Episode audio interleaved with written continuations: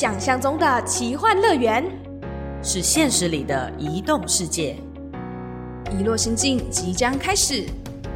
Welcome to our Wonderland。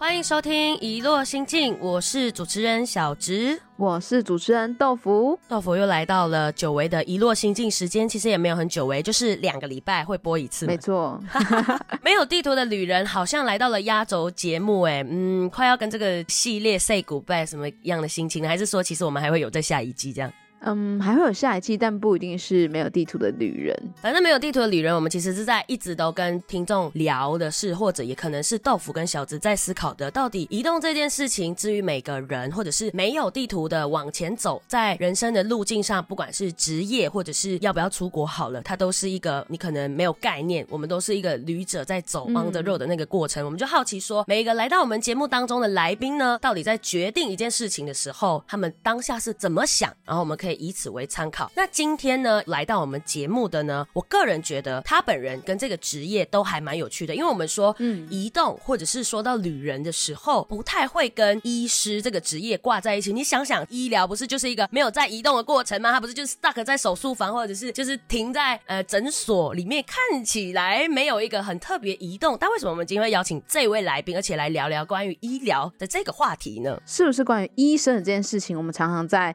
日常生活当中有很多算刻板吗？还是说迷思呢？所以我们今天邀请到了小芝的好朋友来到我们节目当中呢，跟大家聊聊。呃，我们都叫他邱医师，哎，欢迎邱医师主 恩。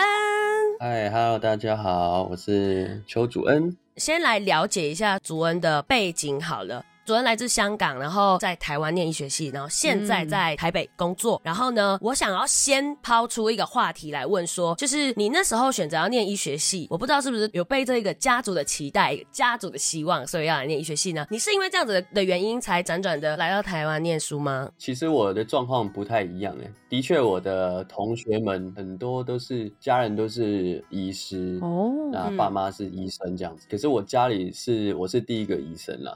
那我家的家人都没有是当医生的这个职业的。我好奇你身边的同学他们多吗？比如说不一定是医生世家出身的小朋友念，大概一半一半。我觉得有一半都是家里是医生，各半各半。我原本以为比例大概是九比一，想说那也太稀有了吧。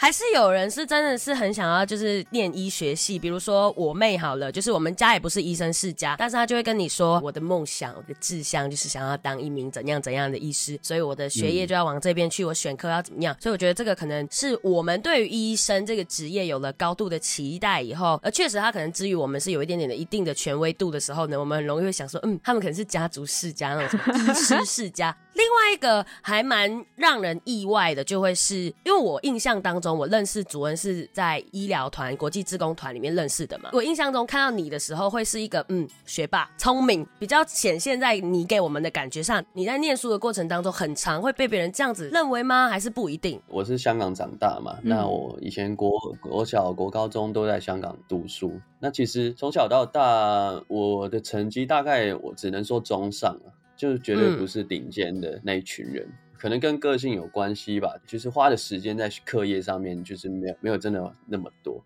嗯、那基本上就跟大家想象的不太一样，就是不是从小就是那种考第一名啊，然后、呃、就是一直一直这样这样排名第一的，到最后就选到了医学系这样。这样子的路径下来，我还是很好奇，说那时候为什么会想要念医学系呢？就是一个很久很久以前的一个背景。对啊，这个契机很神奇耶。嗯，那其实从我国小开始的一、嗯、一个契机吧。我妈以前有带我到，就是我以前是在教会基督徒的家庭长大。嗯、那我们以前有去到一个比较落后的地方去当志工宣教这样子。那那时候是在柬埔寨。嗯、那小时候到那边，就是对于我这个。都市人，香港的都市人来说，蛮大 冲击的。看到这些当地的人非常的贫穷嘛，嗯、那当地的小朋友也都是跟我很的生活非常的不一样啊。那无论是他的他们的身体状况，还有生活周遭的环境，都让他们就是很容易生病，或者是他们根本活不过他们就是小时候这样子。其实对我来说，那时候冲击也很大。我小时候又是一个比较常看医生的的小朋友，哦就是体弱多病，所以我就对于医生这个职业，就是有一点哎。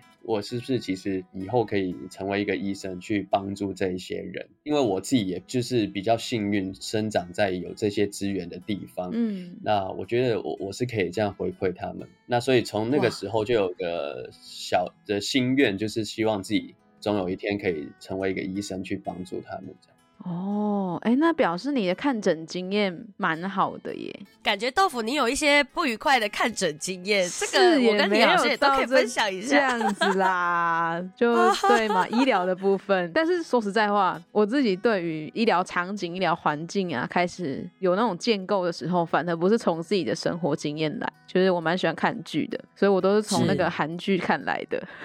我觉得韩剧超多医疗剧，尤其是之前有一阵子真的很夯。我不知道小植或者主任有没有看过，有一部剧叫做《机智医生生活》。哇，这个必须吧？对，有没有 为之轰动？那时候看到一整个超级入迷的。先说五个里面你喜欢哪一个？其实我最喜欢 主角，但是我觉得有一个还蛮帅的，就是最高的那个神父。我对于他的那个崇高的理想感到非常的好奇，因为他是一个小儿外科医生，然后他叫安正元。然后我就觉得，哎，小儿外科医生，小朋友的身体，每次看他们在照顾小孩。的时候，我就觉得小朋友身体跟大人的身体比起来，他小很多，所以要做一些外科手术的时候，画面更为揪心，所以他有让我印象深刻。虽然不是我最爱的那一个。哎哎，你还没说你最爱的是哪一个？我们应该可以在节目上面分享一下。就是主角啊，但我忘记他名字啊。主角 唱歌很好听，那个主唱。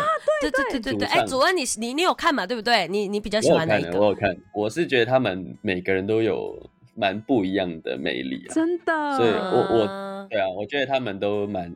就是我都蛮喜欢的，对，每一个都难割舍，他们五个就是一定要在一起呢，才会是完整的，你怎么超好笑的。然后说到这个，我还特地就去找了一下，因为那时候看到这部剧，你知道，深深的启发我。然后加上我们今天又要防主恩，我们不能对这一块一无所知，又是台湾人的我，所以我赶快去查一下。哎呀，台湾的医疗界，没想到发现了一件让我有点震惊的事情。就是据说在二零一六年左右开始，台湾的医疗界就有一个四大皆空，就是内科啊、外科，还有儿科跟妇产科，其实人力是相当的不足的。主任目前他在医院里面算是已经有拿到了医师执照，但应该还没有选择相关的科别，对吗？对，就是还没有考专科。未来有想要就是往哪个方向前进嘛？就是如果按照这个机智医生生活这么多科别的话，我现在其实是一般外科的住院医师啊。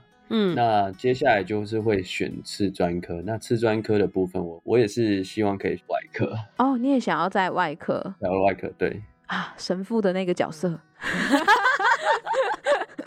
是神父的角色是，是有什么特别的原因吗？还是？其实有很多的原因很不很多不同面向啊。第一个就是我自己选外科的原因，就是我喜欢动手做，如果有问题，我马上可以解决这样子。哦。那第二件事情就是，对于喜欢的这个治病人的族群，我也觉得我自己蛮喜欢跟小朋友相处。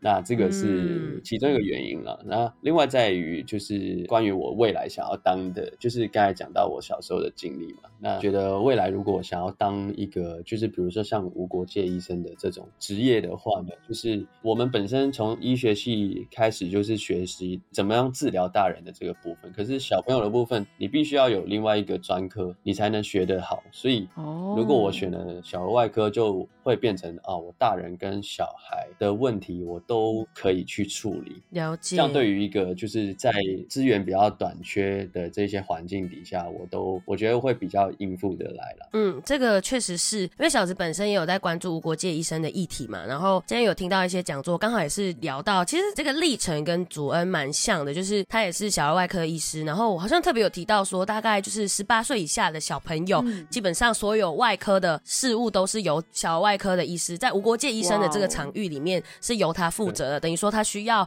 学习的东西会比较多，对吧？对对对。小儿外科医生这一件事情，在讲座上面有特别听到的是，呃，小儿外科不仅是在前线特别的全能资源之外，其实在台湾医疗现场里面，小儿外科医生也相对比较缺短缺，会被称为稀有人类。的确是一个稀有品种啊，就是全台湾，据我所知，好像大概就是三十个哇，这么少外科专科医师，那就是非常的少了，比起其他。很很热门的，像是一些胸腔外科啊等等的。我觉得最主要是一个医疗环境的，现在越来越少纸化嘛。台湾的，尤其是台湾的小朋友也越来越少了，反而老人越来越多。那可见的未来就是说，你小儿外科医生的病人会越来越少。那另外就是关于产检啊，哦这些科技上面。你越早可以发现一些问题，那其实很多以前的我们所说的先天性的疾病，都可能现在都很难遇得到了。再来就是，当然在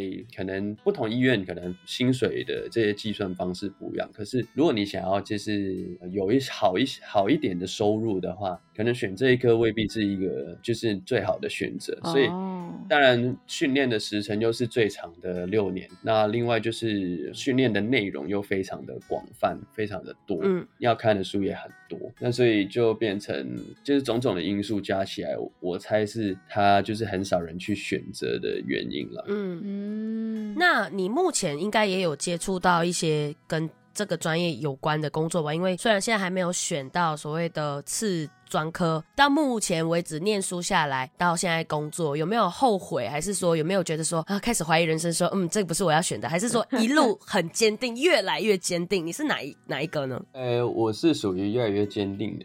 就是其实我直到呃真的要毕业出来工作的时候，才确定我这个方向。嗯，那直到我这开始工作，那也真的有在我现在工作的医院到小儿外科的训练。那我也更确切就是自己想要走这一刻。这样困难的点，我觉得会害怕自己能力不足了。就是唯一这个点，我觉得是让自己对未来有点。害怕的，嗯，那不过其他的部分觉得还蛮得心应手的，对对对，就有下定决心的。哦，主任其实之前应该也有，就像小植一开始有提到，你们有共同的经验，都在医疗的志工团。不知道你之前曾经出去的志工团，比如说，我是听小植说，他会跟我分享很多关于志工团的故事，有去非洲啊，斯瓦蒂尼，然后有去尼泊尔，然后甚至你有到美国去。那因为我。对于台湾的医疗现场感觉分工很细，或者是说我从剧里面看到也感觉是不同的科比或者不同的医生，他们会站在专门负责某一个现场。但是以医疗团的志工经验来说，他们的人力如果没有到像一般的医院那么多，然后又是一个志工的性质，对医疗现场来讲会有什么样子的影响？还是说它的状况会是如何的呢？当然，其实这跟医疗的发展有关系。就是像台湾也算是一个在世界上医疗发展的很。全面的那资源也是很丰富，在这种层面上，你越是可以人力资源都足够的情况下，你越是可以细分你的工作，以至于每一个被分配到的人，他都可以专精他所做的。在于比较可能资源比较没有那么丰富的地方，那可能他们的医疗水平或者是医疗环境都没有那么好的时候呢，他们其实在处理一些病人上面就没有办法像我们很多小的事情，我们都可以。呃，去会诊不同的专家，请他们来跟我们一起讨论。甚至我去非洲的经历，基本上我们可以给予的，当然绝对不是像我们医学中心可以做的这些检查哦，电脑断层啊、核动症，绝对是没有。一切都是靠我们去跟病人的沟通，知道他的现在发生的状况，做一些身体检查，最后给予的治疗可能也是比较多是药物上面。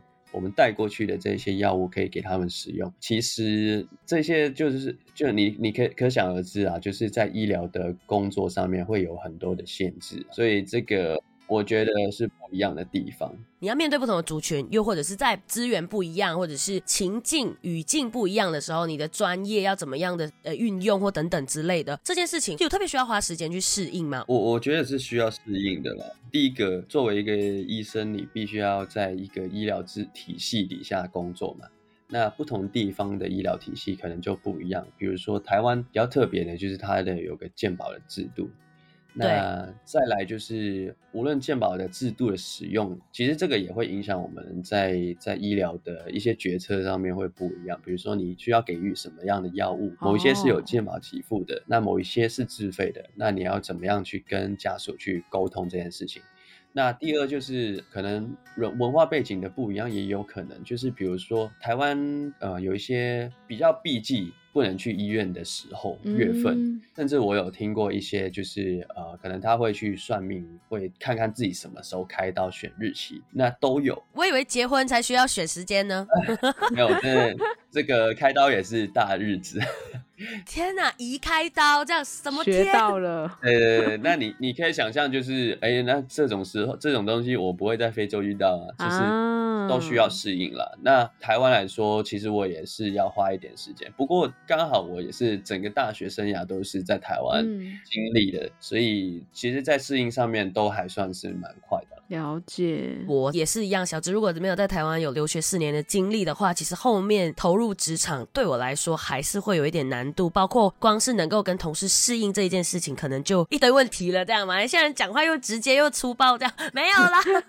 哎，那想要问，就是主恩，你有点算是从小就立志想要成为医生，那之后又想要投入无国界的医生行列，他已经让医生可以开始做一个移动的状态。我上网查资料的时候是发现说，哎，无国界医生刚好外科这个选项它比较特别一点，可能到前线救援出任务的时间，短短的话一到三个月都还有。那如果是其他科就不一定了，他可能至少要半年，然后甚至要一年以上。那你会担心说，未来如果你真的要到无国界医生出任务的话，像这样子的时间长度会不会影响，或者是说跟你在台湾的医师职涯规划当中产生一些冲突呢？最大的影响，就我个人而言，其实不太会影响到我自己，因为从以前的我的目标就是这样子，我没有一定要在大医院，那我也不是希望就是要在学术研究上面有什么样的成就。反而，呃，我我的目标就就是那么简单，就是想要成为这样的医生而已。所以，就我而言，不会是是一个很大的困难。可是，我觉得必须要想到的一点是关于自己的家人。那你总不能对家人家庭都不负责的这样子就走掉，而你你也不考虑他们有没有需要你。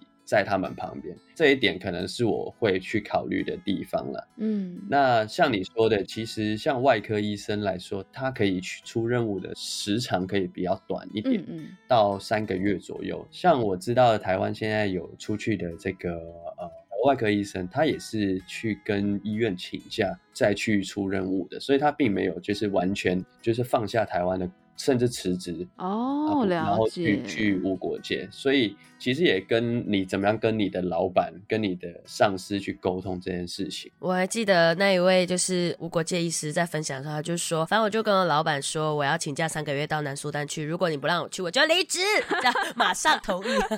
天啊，这么强！然后他就说：“但是后面那九个月就要超级认真工作，这样帮那个医院拼尽全力贡献。”嗯，因为我其实个人蛮好奇，在你身边的朋友，可能嗯，医生界的朋友好了，大部分的人他的生涯规划里面会把无国界医生纳入是其中一个想要实现的其中一个置业或者是选项吗？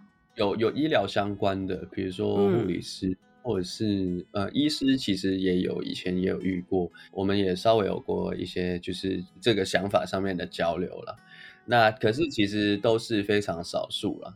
我会好奇说，到底嗯，主任可能在追求或者是在工作的这个历程当中，成为一名一名医生，是你可能终其所好，想要嗯找寻一个什么样的人生的？我们这个有点那个星云法师在讲到的，就是人生的意义 的那一种吗？还是 当无国际医生，这个算是我人生的一个很大的一个目标。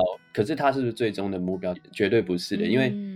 当无国界应应该不会是我快死掉的时候才当吧？就是 呃，我大概我大概当了之后，我还会有很长的一个人生要过。那所以，嗯，到我成为了这个无国界医生的之后，我还有什么样的计划呢？我现在还给不出一个答案。可是对我来说，医生这个职业是我追寻这个答案的的一个方法。嗯，我我知道，因为像像我有一些同学同事，他们其实。医生这个职业工作对他来说其实就是个工作哦。那他他要利用这个养家活口，他在工作以外的时间，他会好好去享受他的生活，去学不同东西，去出国，去怎么样？大家对于这个工作的意义很不一样。有的人可能他想要研究出可以影响世界的一些新的药，所以我觉得这个东西就是有点，嗯，每个人的方向会不太一样。就变成说，给我们的感觉会主任比较想要是享受在实际跟患者们互动的过程当中，有一个我觉得是互相给彼此，就是医师可以提供医疗的技术，然后可以从患者身上得到一些能量吧，就是相互的那种感觉，然后在帮助人的过程当中，可能也是因着这样子的信念，因为要坚持这个信念一路下来十几年的这个求学历程，其实说真的还没那么容易吧，因为这个过程随时想要放弃，哎，还蛮简单的这样。哎，那。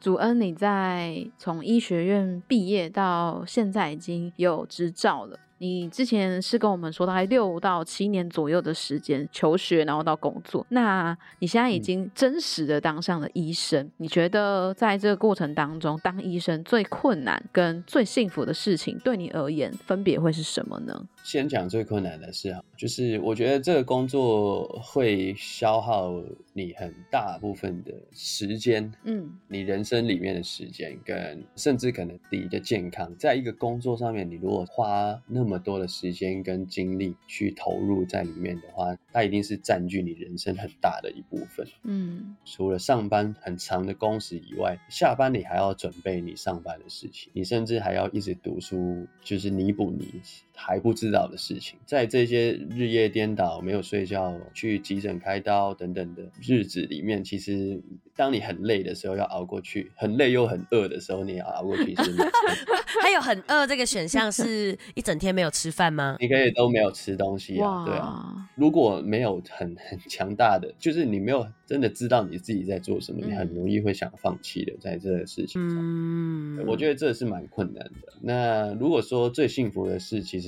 就是我我刚才前面想到的，就是你你可以为了你的目标而看着自己往那个目标去走，其实不管怎么样都是很大的一个成就满足感吧。那第二就是你如果是以每一天获得的这些幸福的话，就是你跟病人的互动，当他们真的真的好起来了，他们可能一家人都很很感谢你，或者是你看到他们。比如说小朋友啊，他真的长大了，以后回来就是健健康康，那你也会觉得哦，就是自己做对了一件事情，这样，我觉得这是蛮蛮幸福的一件事。我觉得主人今天讲到没有地图的旅人为什么会特别契合到的一点是，呃，又让我对没有地图的旅人这一个话题有更另外一点的想法是，有时有些时候我们好像一直觉得说没有地图是不是真的就是没有一个目标，然后我们再往前去看或者是在做决定，但其实很多时候，尽管我们已经有了一个立定志向要做，就是这个志业就在那里，但其实我们还是一路在找寻它的可能性，或者是它其实还是很多未知，然后这一点其实也印证在我们很多的生命力。程上，比如说小芝接下来要回马来西亚工作，虽然已经有一个大蓝图在那里，但其实还是很战战兢兢的，不知所措。而且我很喜欢主人刚刚提到，就是他有点像是不断的在往前走，但有一个方向在那里。但是我觉得那个困难的挑战，没有当过医生应该真的不知道。就我们 我们两个还没有那种可以共感的那个相关的经验，但是呃，整个听下来。我觉得能够陪着自己在一路上不断的成长，不管你今天的方向是什么，那一段历程都会让人，即便在日后想起来，你还是会觉得还好那个时候的你有陪着自己走过这段日子，然后真的有慢慢的一步一步往前。我们这个系列收集到了很多神奇又有趣的职业，包括可能社工师啊、医师啊、软体工程师啊、数位游牧者、脱口秀演员等等的这些伙伴们。我们感谢大家在没有地图的旅人当中现身，分享自己的人生的故事的其中一 part。呃，期待以后还有机会可以邀请到主任来我们节目呢，跟我们分享，比如说急诊室上面的一些八卦故事啊，或者是住院医师的一些升级晋升菜鸟之路啊，这种都是我们很好奇的一些番外篇，这样。有机会可以邀请大家来聊，因为跟大家听众分享，因为我们之前是志工团的缘分嘛，所以大家都有认识，然后身边都有一群怪人医学系朋友们。我们呢，我们语言的朋友都会这么说，那群医学系怪人朋友们。然后这一群医生朋友都会分享他们在住院医师里面如何的一些算是菜鸟冒险记，还蛮好笑的。所以有机会可以在空中跟大家分享。那今天感谢主恩来到我们节目当中，谢谢主恩。那我们就期待你带着更多有趣的内容。再回到我们节目，那感谢大家的收听，喜欢一落心境，记得帮我们等等之类的，就是按赞、订阅、追踪、分享。那如果喜欢这期节目的话，也可以分享给所有你身边正在追梦路上的朋友。当然，不管他们今天没有往医师前进，我觉得能够看见自己的成长，陪着自己成长，是一件很棒的事情。那我们就下期再见啦，拜拜。